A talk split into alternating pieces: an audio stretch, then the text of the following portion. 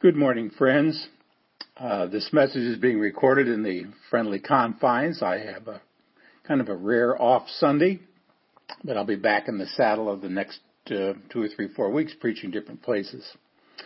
Today's message is going to be kind of uh, in your face kind of a message. I've titled it, I shouldn't be sharing this, but the text I've chosen is James chapter 4 verses 11 and 12. It says, Do not speak evil against one another, brothers.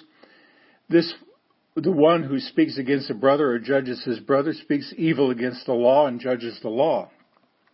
But if you judge the law, you are not a doer of the law, but a judge. There is only one lawgiver and judge who is able to save and to destroy. But who are you to judge your neighbor? Well, the question is, what exactly does James have in mind? Well, when he says do not speak evil, he uses a Greek word that is a combination of two other words, one meaning against and the other meaning to speak. Our English phrase put down perfectly captures the meaning. It is sometimes translated as slander or criticize, and related words would be things like vilify, gossip, or belittle. Now, sometimes we use the expression badmouth as in don't badmouth your friends or nobody wants to hire a person who badmouths their former boss. But James adds an important qualifier. We must not speak evil against one another. And the Greek word translated brother means one born from the same womb. In other words, because we share a common spiritual heritage, we owe it to our brothers and sisters in Christ to treat them with courtesy. James doesn't mean to limit this only to Christians. He, he is saying be kind to fellow believers, but it's okay to badmouth everyone else. Now, he, he's not saying that. That's obviously wrong.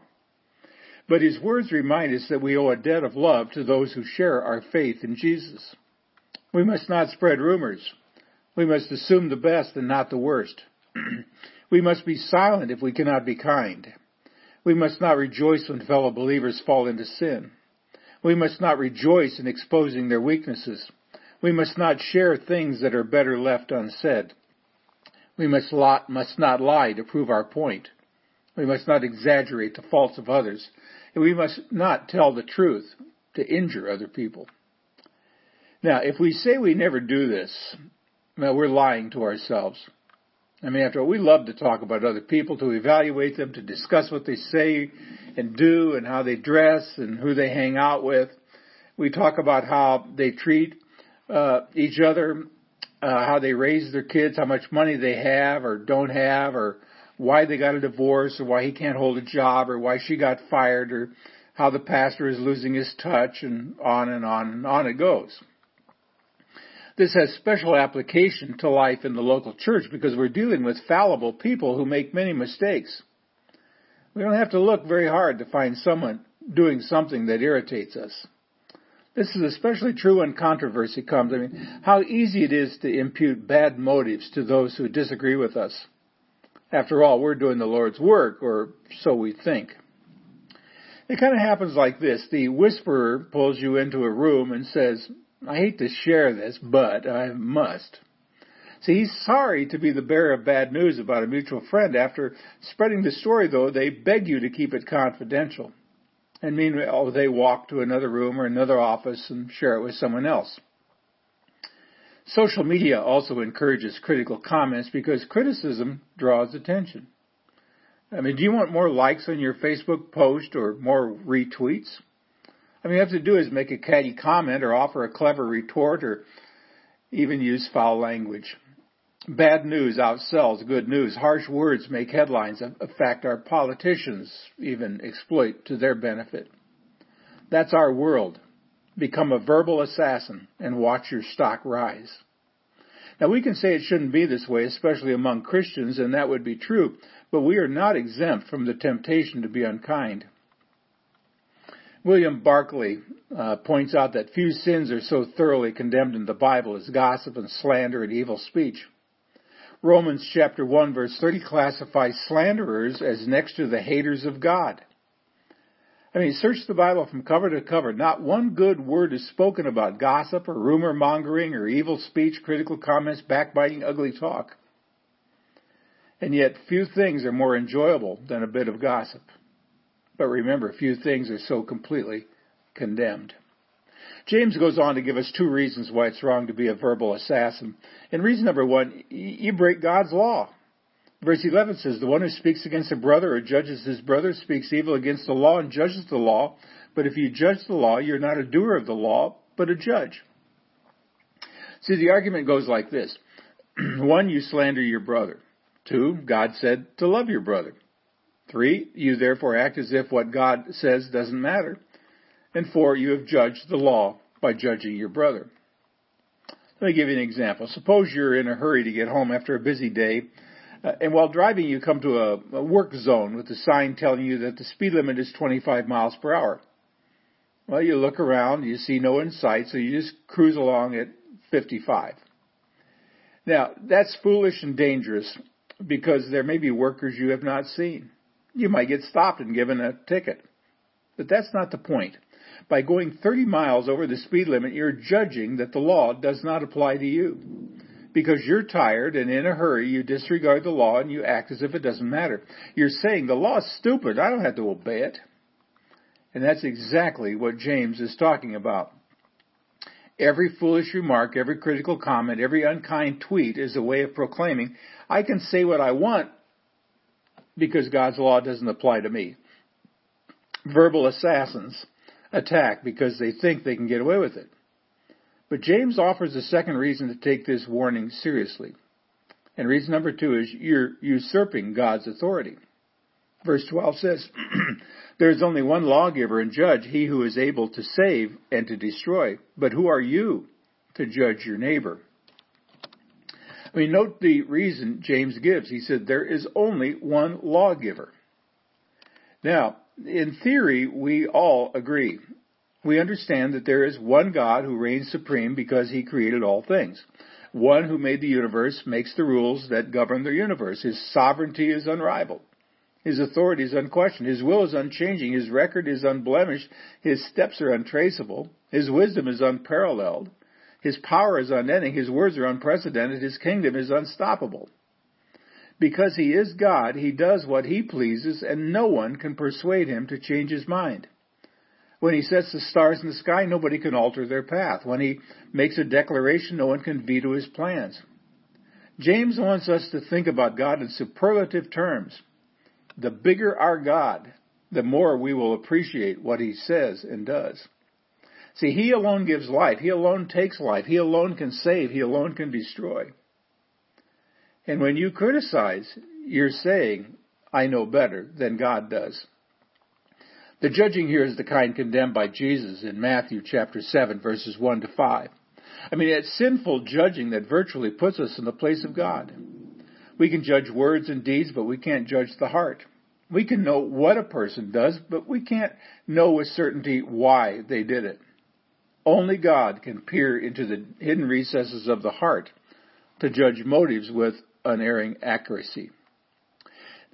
Now, sometimes I hear Christians being very careless about passing judgments on certain politicians they don't like. It just runs rampant on Facebook. And we live in angry times, there's no doubt about it. It kind of feels like the national blood pressure has gone up 100 points in the last few years. See, it's easy to listen to a leader you don't like and quickly declare that so and so can't possibly be a Christian. Now, to be clear about it, it is perfectly possible to claim to be a Christian and yet not know the Lord. But that warning is not given so we will judge politicians we don't like. The warning is given so we will judge ourselves. Make sure you know the Lord. Let God take care of that politician. It's not my job or your job to determine who goes to heaven. That's God's job. As someone once said, you and I are in sales, not administration. In William Manchester's biography of General, General Douglas MacArthur, the book is called American Caesar, he quotes from a speech uh, MacArthur made in September of 1945 at the surrender of the Japanese forces on the USS Missouri. Now, buried in that speech are these prophetic words regarding the future of war in an atomic age. He said, quote, We have had our last chance. If we do not now devise some greater and more equitable system, Armageddon will be at our door.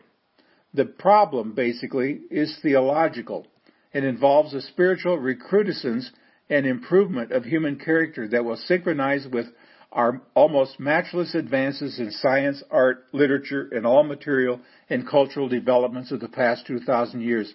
It must be of the Spirit if we are to save the flesh. End of quote. Now, these words seem to be as true today as they were 73 years ago. And I was struck by the phrase, the problem basically is theological.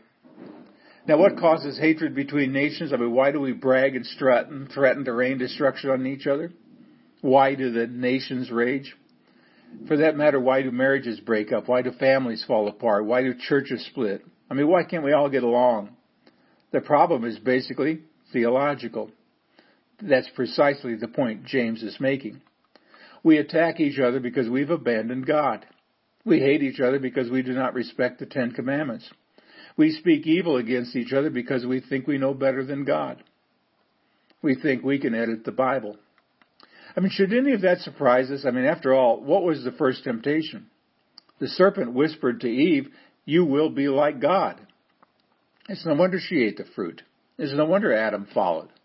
We all want to be like God. We all want to run our own little corner of the universe. Friends, when you decide to play God, you can say anything you want. You can treat people like dirt. You can attack their motives. You can make absurd accusations. You can write anything you like on Facebook. You can stir up a tweet storm and you can post anonymous criticism. And why not? When you're God, no one can tell you what to do. That's the whole point of this passage. It's amazing how all roads lead back to the same question. The question is this, who's going to be God today? If you're going to be God, the rest of us better take cover because you can justify anything you say.